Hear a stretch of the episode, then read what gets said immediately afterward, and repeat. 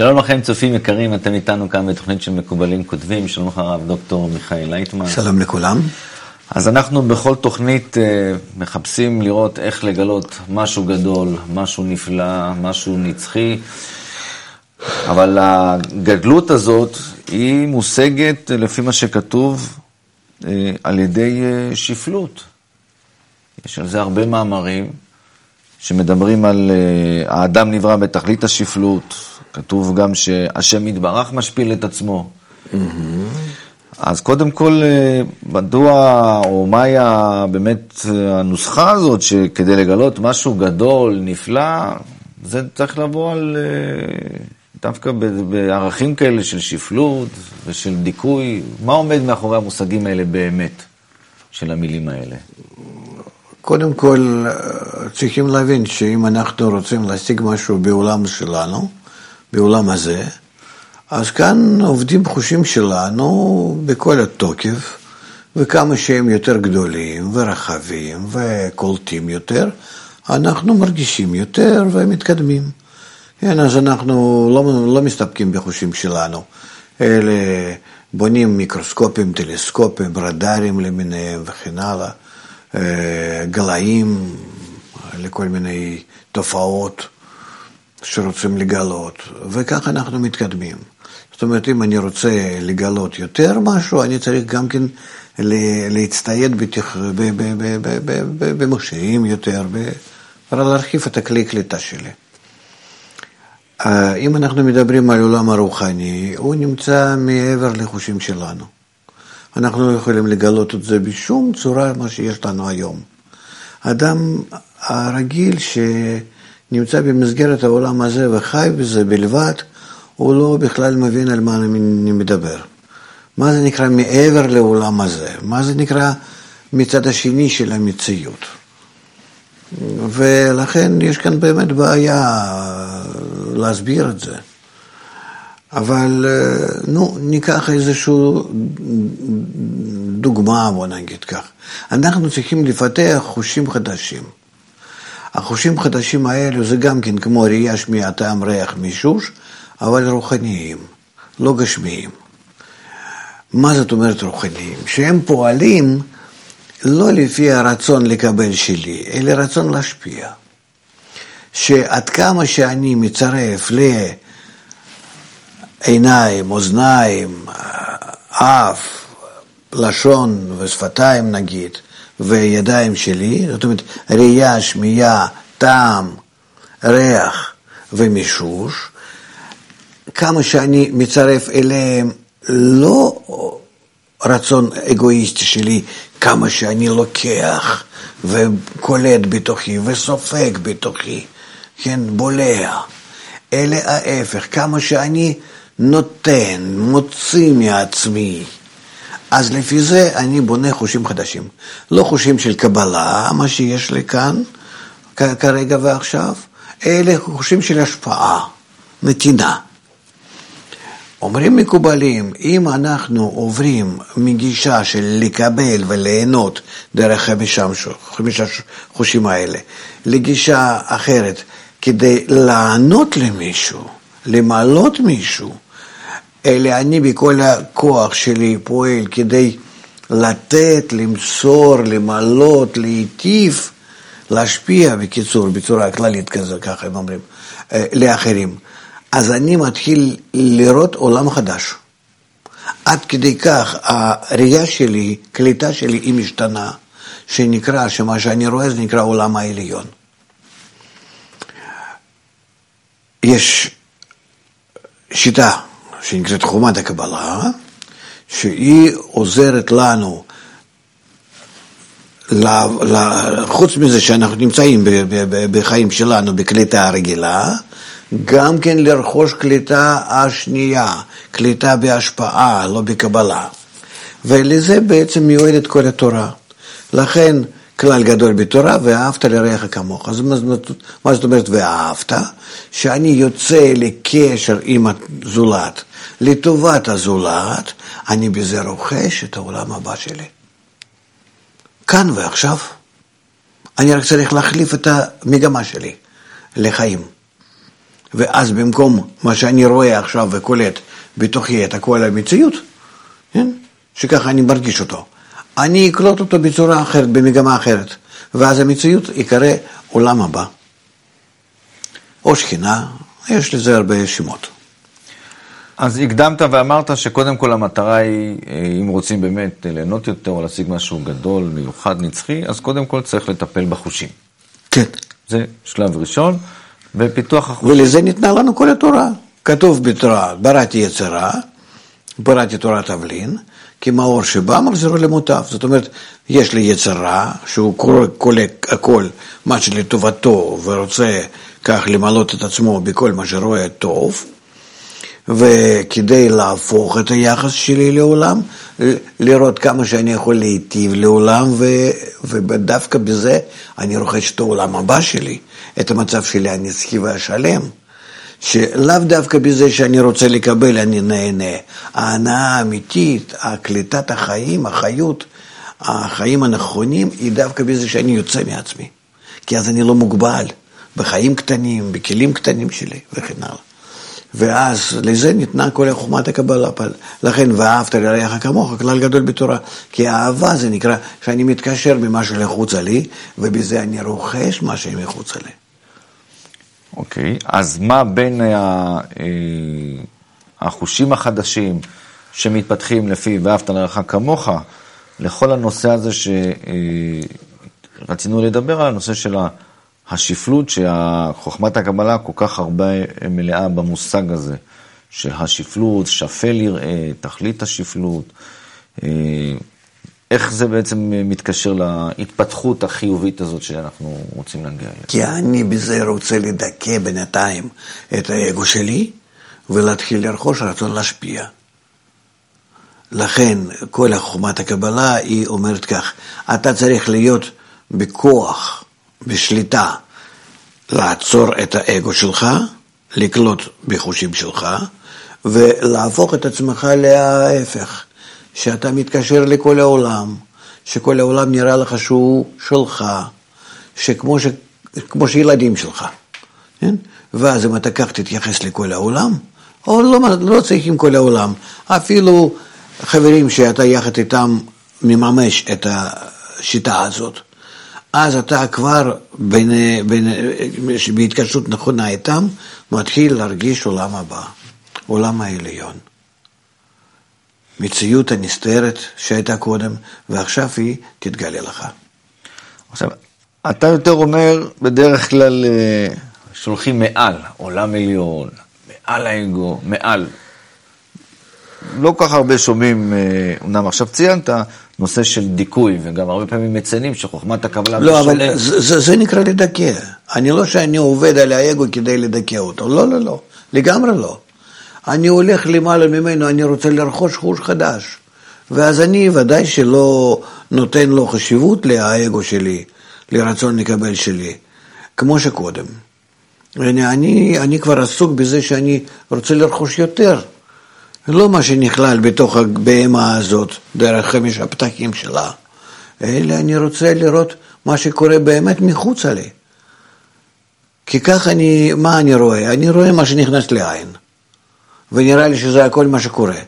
ויש כאן מציאות נפלאה, עולמות, משהו, ואני לא רואה אותם. כוכבים, חזרים, לא חשוב אני רואה את הכל. אבל בחוש שאני יוצא מעצמי. הגוף שלי לא, לא, לא תופס את זה. אני רוצה להיות מלאכ, לראות מלאכים, כוחות, כל מה שתורה מספרת לנו על העולם הרוחני, אני יכול לראות את זה, אני יכול לגלות את זה. אבל בתנאי שאני מעביר את החשיבות לקליטה הזאת מחוצה לי, ולא שאני נשאר בתוך עצמי. קודם כל אולי כדאי לחדד שכשאנחנו אומרים אגו, הכוונה היא לא לרצון הבריא של האדם שהוא רוצה אה, לקלוט, לדעת, אלא יותר הכוונה, אולי פה תחדד בדיוק מה בדיוק כשאנחנו אומרים האגו, למה אנחנו בדיוק מתכוונים. האגו זה שמפריע לנו להתחבר עם הזולת. זה מה שמכוון נגד ואהבת רעך כמוך. כי ואהבת רעך כמוך זה חוק, נוסחה, שאם אני באמת מתחיל להתקשר לזולת ממה שנמצא מחוץ לי בצורה יפה, טובה? אז אני אה, בהחלט מגיע למצב שאני פותח לעצמי מציאות העליונה, נוספת, ששם אני מרגיש את עצמי כשלם ונצחי, מציאות שלמה ונצחית. ולא שאני עכשיו תלוי בבהמה הזאת, בגוף שלי, כן? שכמה שהיא חיה אני חי בו, בתוך הגוף, וכמה, והוא מת, ואז אני, אני מת. נתנו לי את החיים האלה זמניים, כדי שבתוך החיים האלה, במשך החיים האלה, אני ארכוש את העולם העליון, ואחיה כבר שם לנצח, ובצורה שלמה, ואפתח לעצמי מרחקים ומה לא. לכן חבל לי להישאר רק בגוף הזה ולראות את עצמי כאומלל. ואיך אני לא אספר את זה גם כן לאנשים אחרים, ש, שיש להם הזדמנות כזאת. אני לא רוצה לגנוב להם מהם את ההזדמנות הזאת, אה, לרכוש את הנצחיות. יש אנשים שדווקא הפוך, אוסרים שאסור לפרסם חומת הקבלה, אסור ללמוד אותה, סתום את הפה, עזוב. אני, אני, אני, אני אה, מרגיש את עצמי במקרה כזה גנב, שאני גונב מהאדם כל טוב שיכול, שיכול לרכוש. איך יכול להיות? זה לא מדובר על כמה משכורת או משהו, זה מדובר על החיים נצחיים, שהוא כבר מפספס וחייב למות ושוב להיוולד ומי יודע ודאי מתי וכן הלאה ובאיזה תנאים ואז שהוא מגיע, אולי מגיע להזדמנות הזאת שוב.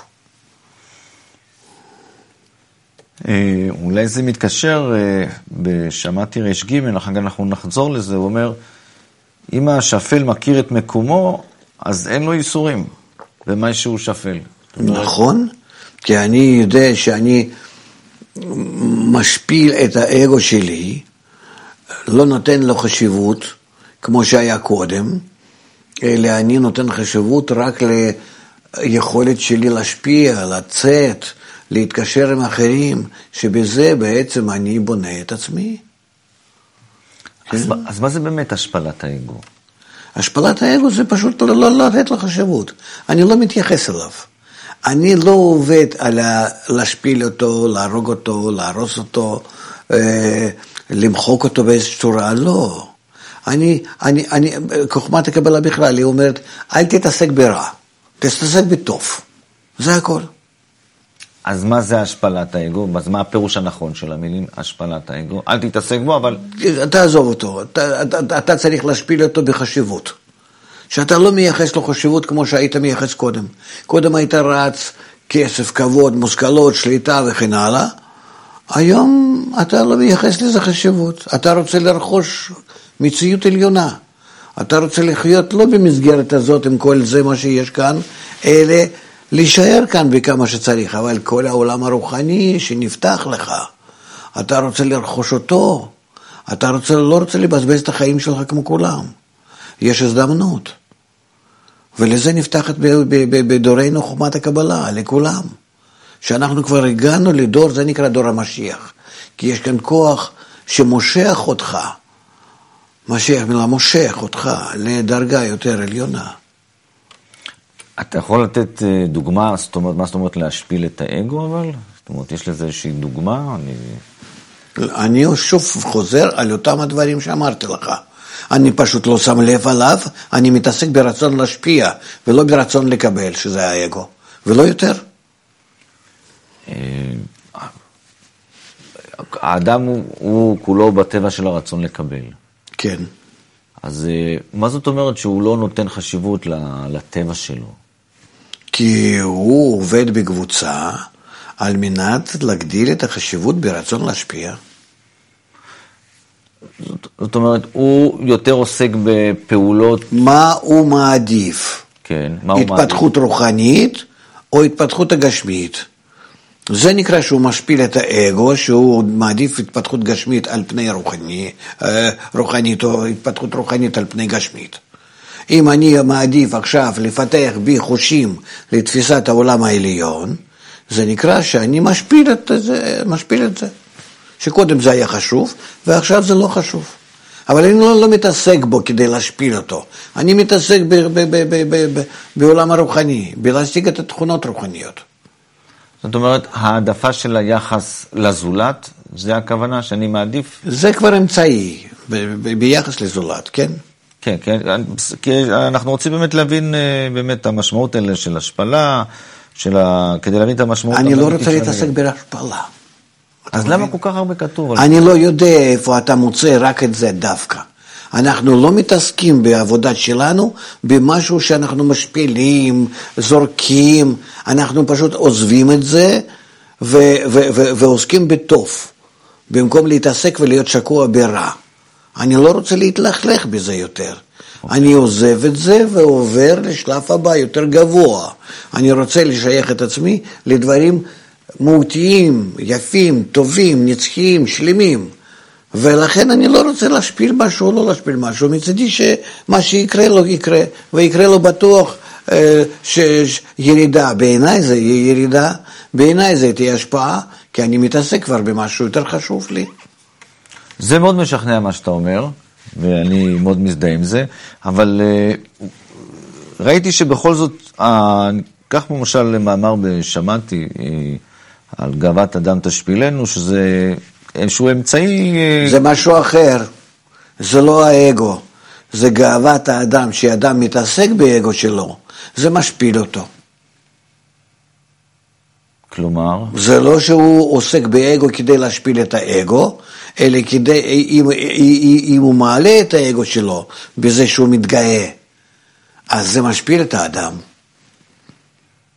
אז מה פירוש המילה השפלה במקרה הזה? השפעה, השפלה, שזה השפלה על האדם ולא השפלה על האגו. אוקיי. הוא אומר ככה, גאוות אדם תשפילנו, כן. פירוש בזה דבר ידוע, שאדם נברא בתכלית השפלות. רק מאגו, בראתי יצר רע, זה כל האדם. Mm. אז שפלות פה במקרה, נגיד, במילה הזו, הכוונה היא ליצר הרע, האגו, זה מילה נרדפת, נגיד. במקרה. אלא אם השפל מכיר מקומו, אז אין לו ייסורים. כן, כי הוא יודע שזה הוא, ואין לו מה, מה, מה, מה, מה, מה, מה לסבול. הוא יודע שהוא נמצא במצב כזה, והוא צריך מזה לעלות, כן? אוקיי. אה, אז אין לו ייסורים במה שהוא שפל, יען שזהו מקומו. Mm-hmm. כדמיון הרגליים, שאין להם שום שפלות, mm-hmm. במה שהם הולכים תמיד בהשפות. והם מוכרחים לשאת על עצמן את כל כובד המסע של הגוף. כן, כי זה מקומם.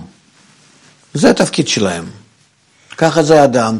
אני נבראתי בצורה כזאת שאני הכי גרוע, הכי נורא נורא נורא נורא בכל ההבחנות. בסדר, זאת ההתחלה. כנראה שמדרגה הזאת, מנקודה הזאת והלאה, אני צריך להתחיל לגדול.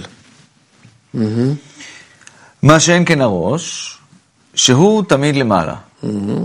יען, שהם מכירים את מקומם. לכן אין לרגליים שום שפלות, שאין להם שום איסורים, במה שהם במדרגה נמוכה. אז מה המסקנה מזה? שאנחנו צריכים להגיע לאיזו, לאיזו הכרה? שישנם דברים שהם שייכים לא לרגליים, להיות בזבל, אלא בראש, להיות בין העננים. ולכן אני צריך אותם, אותם המחשבות, אותם הרצונות, לכבד אותם, להגדיל אותם. זה הכל. אז יש פה איזשהו אה, מהפך, כן? זאת אומרת, מה שהיה בהתחלה אולי חשוב, צריך להיות עכשיו לפחות חשוב. כן, זה דיברנו על זה, שאני עוזב מה ששייך לעולם הזה, כמה שפחות, אני נשאר בעסקי העולם הזה כמה שאני צריך להתקיים בלבד, ואז אני עובר לעסקי העולם הבא. כמה שאני מסוגל להשקיע לשם, אני משקיע. בשביל מה לי להשקיע בעולם שעובר ושב ומה קורה לו מהיום למחר ייגמר בשבילי. אני צריך להשקיע במשהו שייתן לי נצחיות, חשיבות, כן, על הדרגה, כן. מה שאין כן, אם היו רוצים להיות למעלה, והם מוכרחים להיות למטה, אזי הם מרגישים את הייסורים. וזה פירוש גאוות אדם תשפילנו. כן, כי אם אני אה, חושב שמגיע לי יותר ברגליים שלי ולא, ולא מקבל, אז אני סובל. זה נקרא גאוות דם תשפילנו, שהוא רוצה להגדיל את ה... אותו הכוח שבו, שלא מגיע לו לעלות, הוא רוצה להגדיל אותו, לכן הוא מרגיש את עצמו שפל. זה הכל כלפי הרגשת האדם. אבל אצלנו, איך שאנחנו מתקדמים ברוחניות, זה לא נקרא. אנחנו לא, לא, לא מרגישים את זה, כי אנחנו משתדלים כל הזמן בקבוצה במיוחד, באיש את רעהו יעזור או לחזק זה את זה, אנחנו משתדלים להגיע למצב שהכל אפשר לעשות רק בצורה שאתה מכוון למעלה, להשגת הנצחיות ושלמות שבבריאה, והיא נמצאת מעבר לחושים האלה הגופניים שלך, תצא מהם, תעלה מהם, זה אפשרי, ואז תחיה את החיים האחרים, הפוכים. עכשיו, לאט לאט עוד פעולה ועוד פעולה כזאת, מאמץ כזה, ולאט לאט האגו הוא, הוא, הוא נעלם, הוא מתנקז, זאת אומרת, ו... ואז צומח הדבר החדש הזה שתיארת? לא, דווקא לא. האגו הוא דווקא גודל. והוא גודל כדי שמעליו אתה תעלה עוד יותר, וכל הזמן תתנגד לו. ובצורה כזאת אנחנו גודלים. דווקא בצורה שאתה אה, כל הזמן מתגבר עליו. הוא נותן לך יסוד, שממנו אתה תמיד יכול לקפוץ מעלה. וכמה שהוא יותר מעלה, אתה יכול לקפוץ עוד יותר מעלה. וכמה שהוא עולה מעלה, אתה יכול לקפוץ מעליו עוד יותר מעלה. וככה זה, לכן זה נקרא עזר כנגדו. אז זה בעצם הטריק פה? כן, הטריק שאתה כל הזמן מגלה שהעולם הזה מלא מלא מלא דווקא תענוגים, וכדאי אולי להישאר בהם, ואם אתה תעלה לרוחניות, אז אתה תגלה עוד עולם יותר רוחני, עוד יותר טוב. ברגע הבא העולם הזה יראה לך עוד יותר יפה, ואם תעלה לרוחניות תגלה שם את העולם עוד יותר טוב. וכך כל פעם אה, האגו מושך אותך יותר ויותר, ואתה, על ידי זה שאתה מתרומם ממנו, זוכה לעולם הרוחני יותר גבוה. אז מה פה בעצם הטעות הנפוצה, כשהאגו מראה את עצמו בצורה כזו או אחרת, במקום לעלות, אתה אומר, מעל האגו, מנסים להתגבר עם האגו, להתמודד איתו. מה הטעות הנפוצה הזאת שכל הזמן... או, יש כאן כל מיני uh, בעיות של, uh, לאדם עם זה, אבל זה הכל מחושב, זה הכל נמצא uh, בצורה מאוד מאוד uh, מדויקת בתהליך שאדם עובר, כדי לבנות באדם כל מיני הבחנות, כיתרונות מתוך חושך. ולכן העולם הזה עם האגו שלו, והעולם הרוחני עם כוח ההשפעה, העולם הזה עם השנאה, העולם העליון עם האהבה, עומדים זה מול זה ונבנים זה על פני זה. ולכן האגו שלנו הוא דבר הכרחי. וכל הזמן כמה שאנחנו גודלים, אנחנו גודלים בזכותו שהוא גודל. זה כמו עוגה עם שתי שכבות? Mm, כן, נגיד. שאם אדם היה רוצה להישאר רוצה להיות להישאר בתוך השפלות, אזי לא היו מרגישים שום שפלות. כן. זאת אומרת רק בגלל שהוא משתדל לעלות, אז הוא מרגיש עד כמה שהוא נמצא בשפל. זאת אומרת, שני אנשים, שאחד רוצה לעלות אה, מהרגשת העולם הזה ליותר למעלה והשני לא, אז מי שרוצה לעלות הוא מרגיש את עצמו בשפלות. ומי שלא רוצה לעלות, לעלות הכל בסדר גמור, מה אתה רוצה? הכל מסודר טוב. זאת אומרת, מוסיף דת, מוסיף מקוף. זאת אומרת, שום, לא מרגיש שום ייסורים במה שהם עיר פרא אדם ייוולד. אלא שהם רוצים להיות בגאווה, ואז הם מרגישים את השפלות, ואזי יש להם הייסורים. והייסורים והשפלות עולים בקנה אחד, שאם אין לו ייסורים, אזי נחשב שאין לו שפלות. וזהו ממש לפי שיעור הגאווה שיש לו, או שרוצה להיות ואין לו, כך הוא מרגיש את השפלות. אולי פה אתה יכול קצת אה, אה, להסביר מה זה פה, נכנס פתאום. אנחנו, אנחנו כאן אה, נסבך את הקוראים okay. אוקיי. שלנו, לא צופים שלנו. כי זה לא לאדם הרגיל, אלא לאלו שנמצאים בקבוצה, בלימוד, הם מקבלים כבר הדרכה צמודה, ולא אוקיי. חושב שכדאי לנו להיכנס פנימה לבירורים האלה. וזה השפלות נעשה אחר כך כלי לגאות. איזה? כמו שכתוב, השם מלאך גאות לבש. שאם מתדבקים בהשם, יש להם לבוש של גאות. כמו שכתוב, הגאווה והגדולה לחי העולמים. כן, כי אז הם משיגים עד כמה שכוח העליון הוא נמצא למעלה ומנהל את כל המציאות, ולכן אין לו יותר מה להוסיף מעצמו, ולכן הוא רואה את עצמו שמצד אחד הוא שפל, כי אין לו שום מעשים, אלא הכל, הכל בא מהכוח העליון מצד אחד, ומצד שני הוא רואה עד כמה שהוא דבוק בבורא, ואז הוא רוכש, רוכש אותה גדלות, אותה המדרגה המיוחדת הזאת, עליונה, שכל מה שיש בבורא גם יש בו, באדם. ולכן על האדם הקודם הוא רואה שהוא היה בשפלות גדולה, אבל דווקא בזכות האדם הזה הוא שפל, הקטן שהיה פעם, דווקא בזכותו הוא הגיע עכשיו לדרגה הרמה הזאת שהגיע. אז אולי משפט אחד סיכום, אנחנו בסוף התוכנית. מה באמת הנוסחה לקבל את הדבר הגדול, לרכוש אותו? רק לעסוק בטוב, לא לעסוק בשפלות ובאגו, אלא להתעלות להשפעה, לחיבור, ובזה אדם רוכש את העולם הבא שלו בחייו, כמו שכתוב, עולמך תראה בחייך. תודה רבה לך, הרב דוקטור מיכאל לייטמן, תודה רבה לכם, צופים יקרים, ונתראה מעוד תוכנית שלנו, שלום ולהתראות.